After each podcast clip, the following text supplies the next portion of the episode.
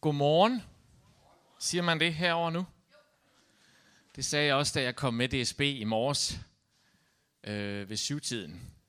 Og der skete så det mærkelige, at jeg mødte to præstekolleger i toget, der også skulle ud og prædike i andre menigheder end deres egen i dag. Og så vi var et oplagt terrormål, det tog, kan man sige. Men det kunne man jo ikke vide. Det har været en god morgen at sidde i toget på vej herover og tænke over jer.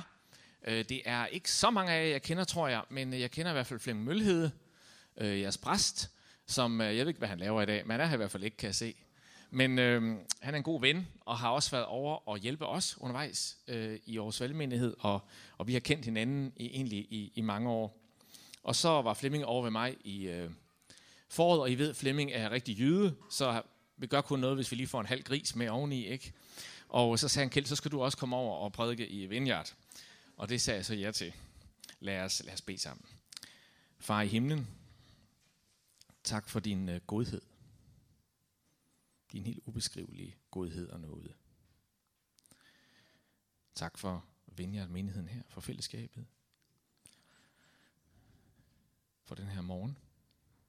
Og tak for dit ord, der siger det til os, vi ikke kan sige os selv. Amen. Jeg er ret sikker på, at Donald Trump, han bruger alle sine rådgivere lige præcis i de her dage. Dem han kan finde. Og har brug for gode råd. Han er sikkert kommet hen et sted, hvor han virkelig har brug for gode råd, tror jeg. Det er en del af hans virkelighed at få gode råd. Og nogle gange er de rigtig dyre. Men en ting er at få gode råd.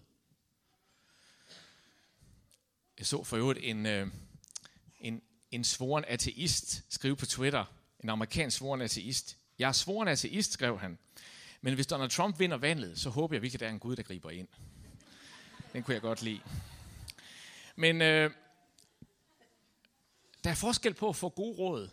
Og det har vi virkelig brug for i livet mange gange, at få gode råd. Og så at få gode nyheder. Prøv lige at smage på forskellen. Forskellen på at få et godt råd, og så få en god nyhed. Hvis man lider af en alvorlig sygdom, så kan man få gode råd, gode faglige råd af en læge, af behandlere.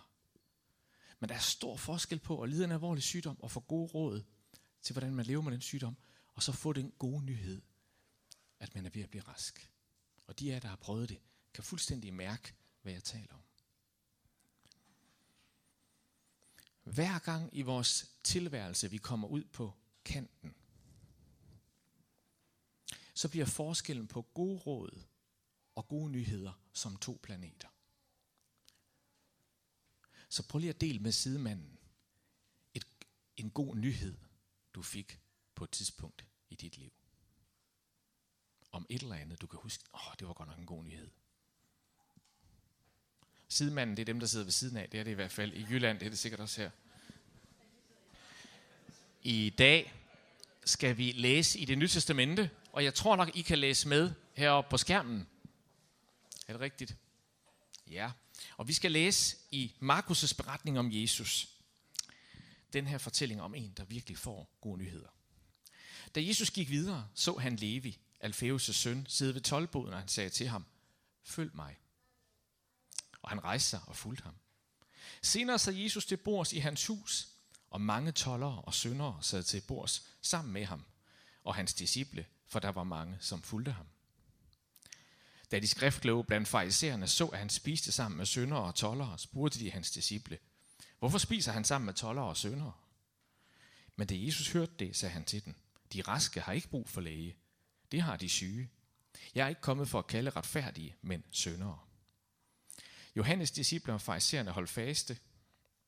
Der kom der nogle til ham og spurgte, hvorfor faster Johannes' disciple og farisæernes disciple, men dine disciple faster ikke? Jesus svarede dem, kan brudesvendene faste, mens brudgommen er sammen med dem? Så længe de har brudgommen hos sig, kan de ikke faste. Men der kommer dage, da brudgommen er taget fra dem, og den dag skal de faste. Ingen sætter en lap af ukrømpet stof på en gammel kappe, for skriver den nye lap det gamle i stykker, og hullet bliver værre. Og ingen fylder ung vin på gamle lædersække, for så sprænger vinen sækkene, og og både vin og sække ødelægges. Nej, ung vin på nye sække.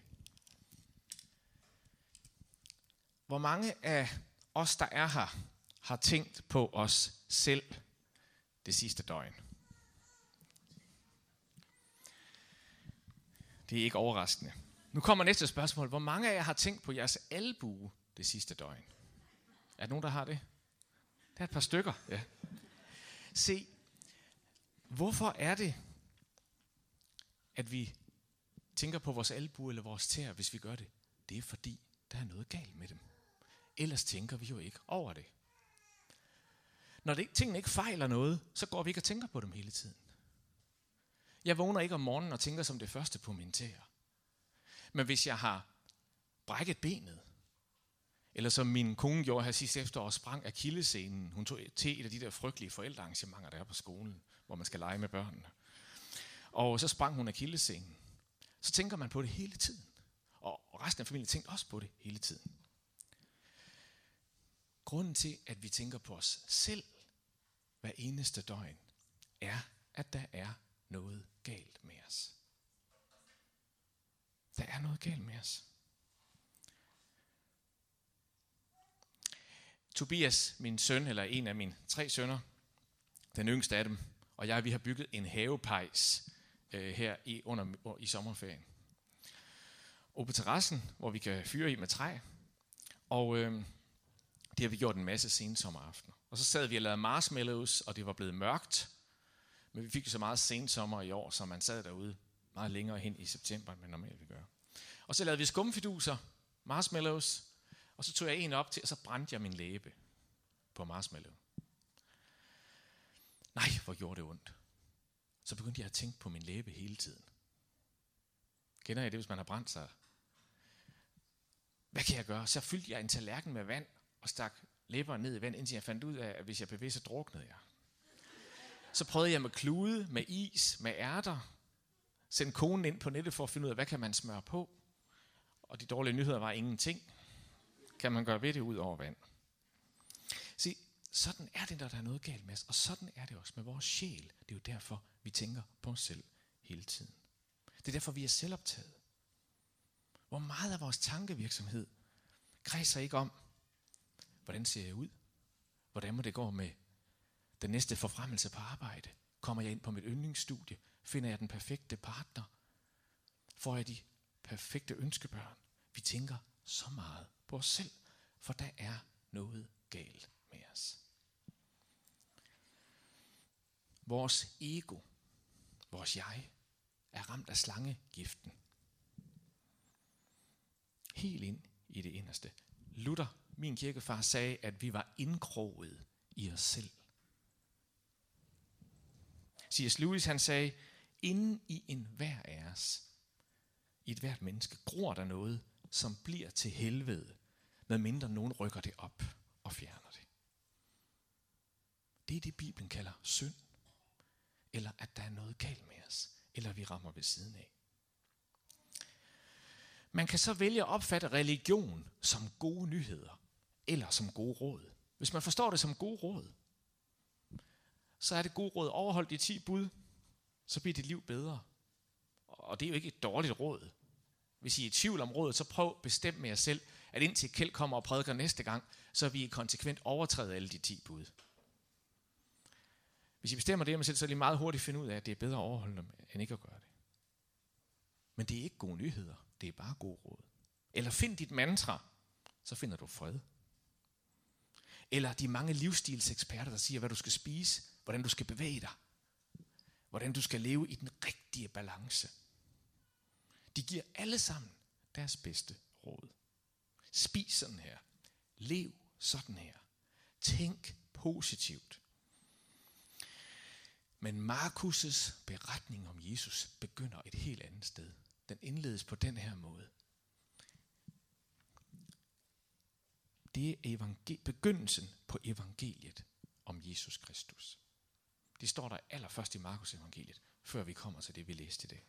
Begyndelsen på evangeliet om Jesus Kristus. Evangelium betyder gode nyheder. Gode nyheder.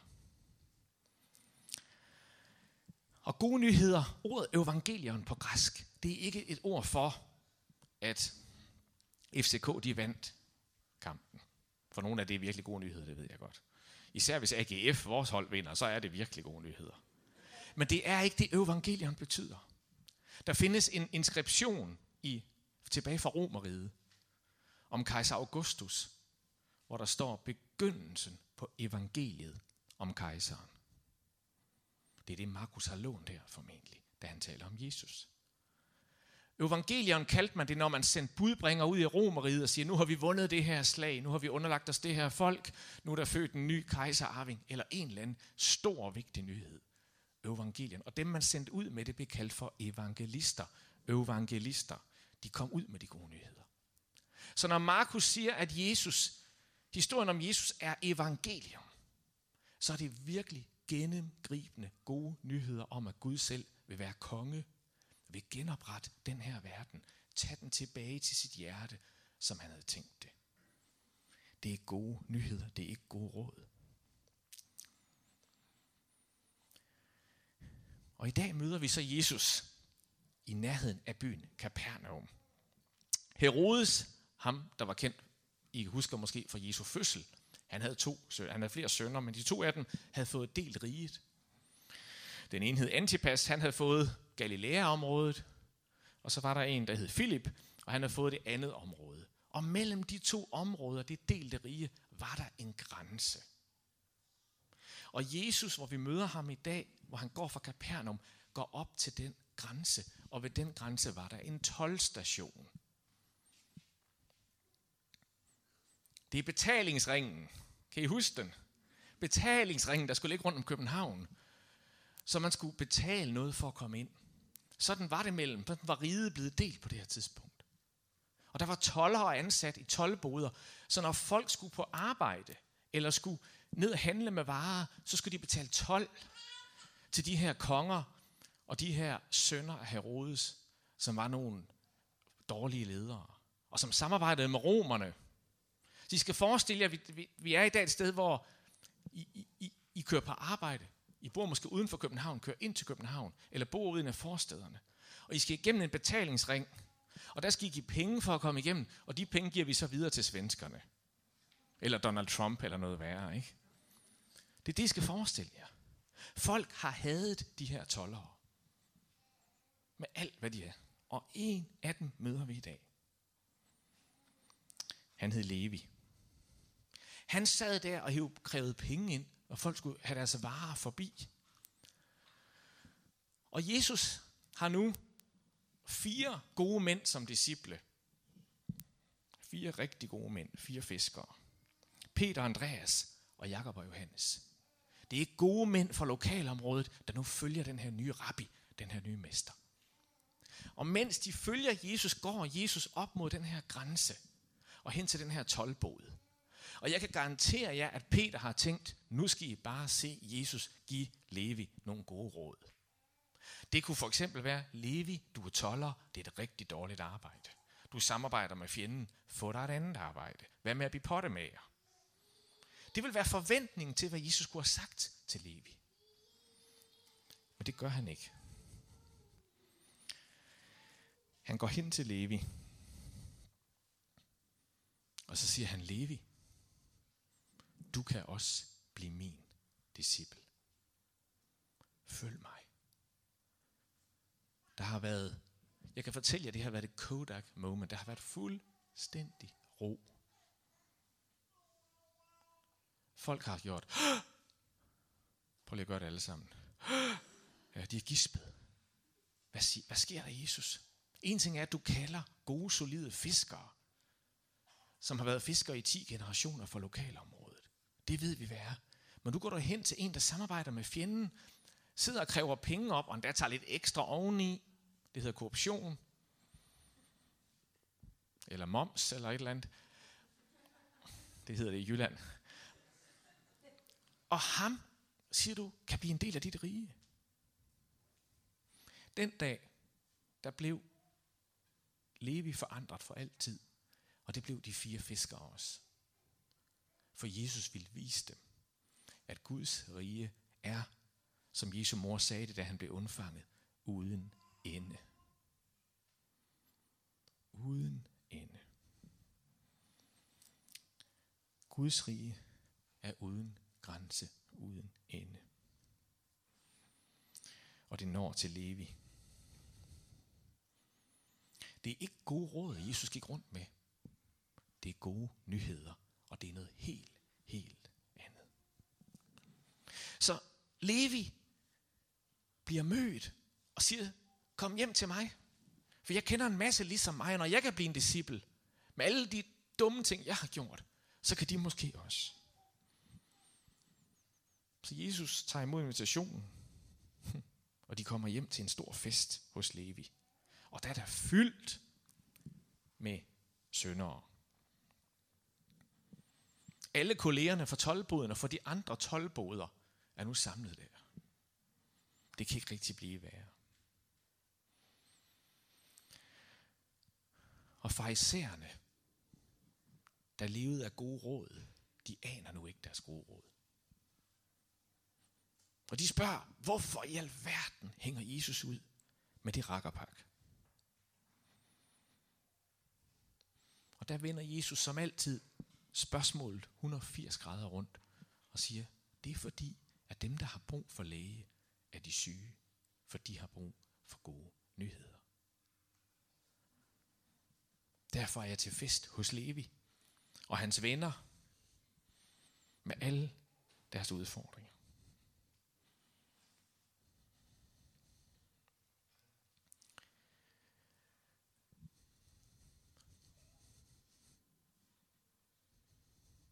Nogle gange, så møder jeg mennesker, der tror på Jesus. Der kan huske, at de engang, da de mødte Jesus, og da han mødte dem, vidste, at det var gode nyheder. Men over årene er det blevet til gode råd.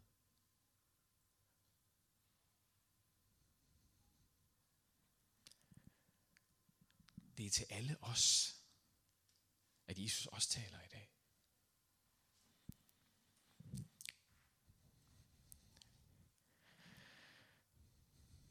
Jesus, hvorfor spiser du med toldere og syndere? Fordi de syge har brug for læge.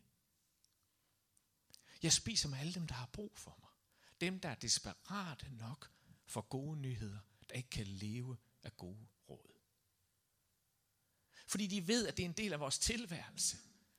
At vi kommer ud på eksistensniveauet. Det er et tidspunkt. Vi kan ikke bære det selv. Vi kan ikke frelse os selv. Vi er fuldstændig afhængige af gode nyheder.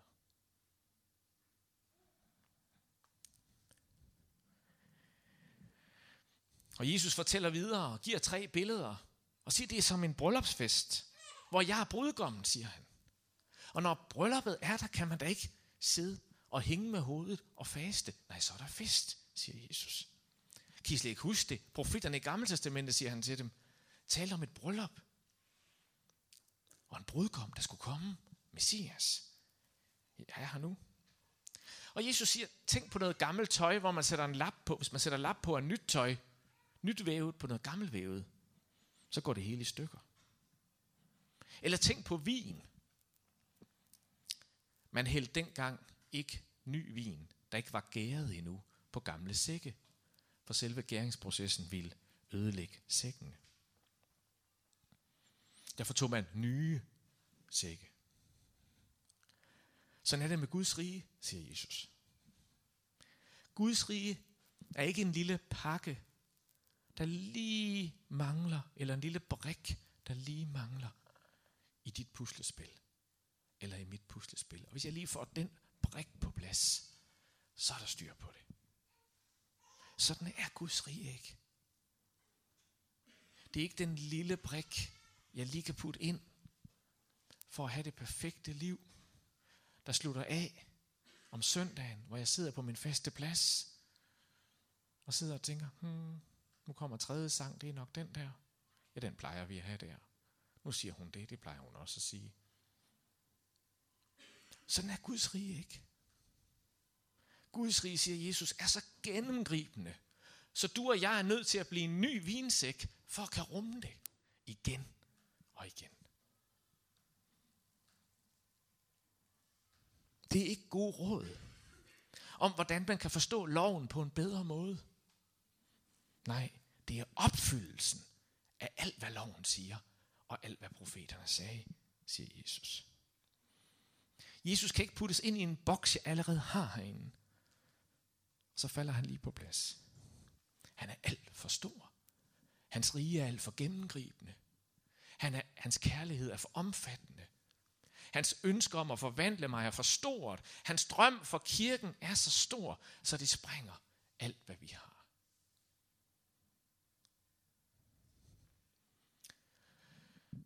Lever du af evangelion, af gode nyheder?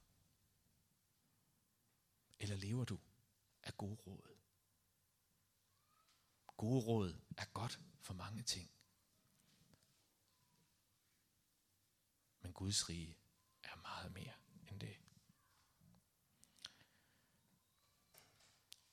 Der er altså 3 grupper i dag, vi kan sidde og tænke over nu. Hvor er jeg henne i den her fantastiske historie, Markus fortæller? Måske har du det som Levi. Måske har du det som manden i toldbåden, der er i klemme.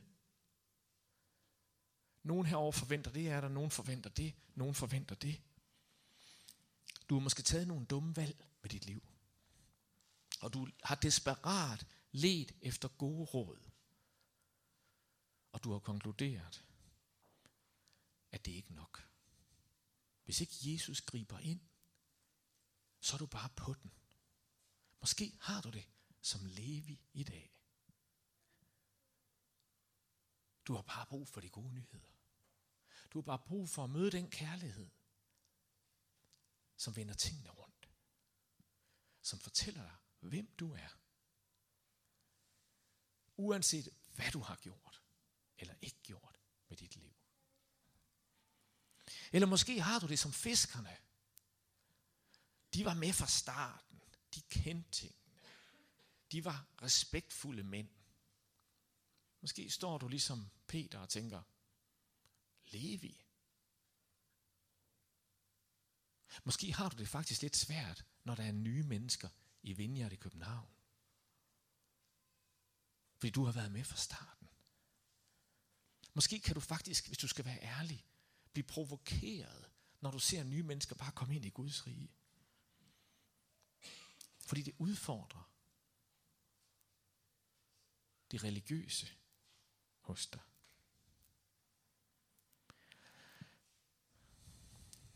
Og den 3. gruppe er farisæerne, de skriftkloge. Og sådan kan vores hjerte også blive. Sådan kan vores hjerte også blive. Måske er du blevet religiøs. Da du mødte Jesus, da troen var frisk for dig, var det gode nyheder, det kan du huske. Men over årene er det blevet til gode råd. Og måske sidder du og tænker, at de der kristne værdier, som vi taler om i kirken, de virker ikke i mit liv.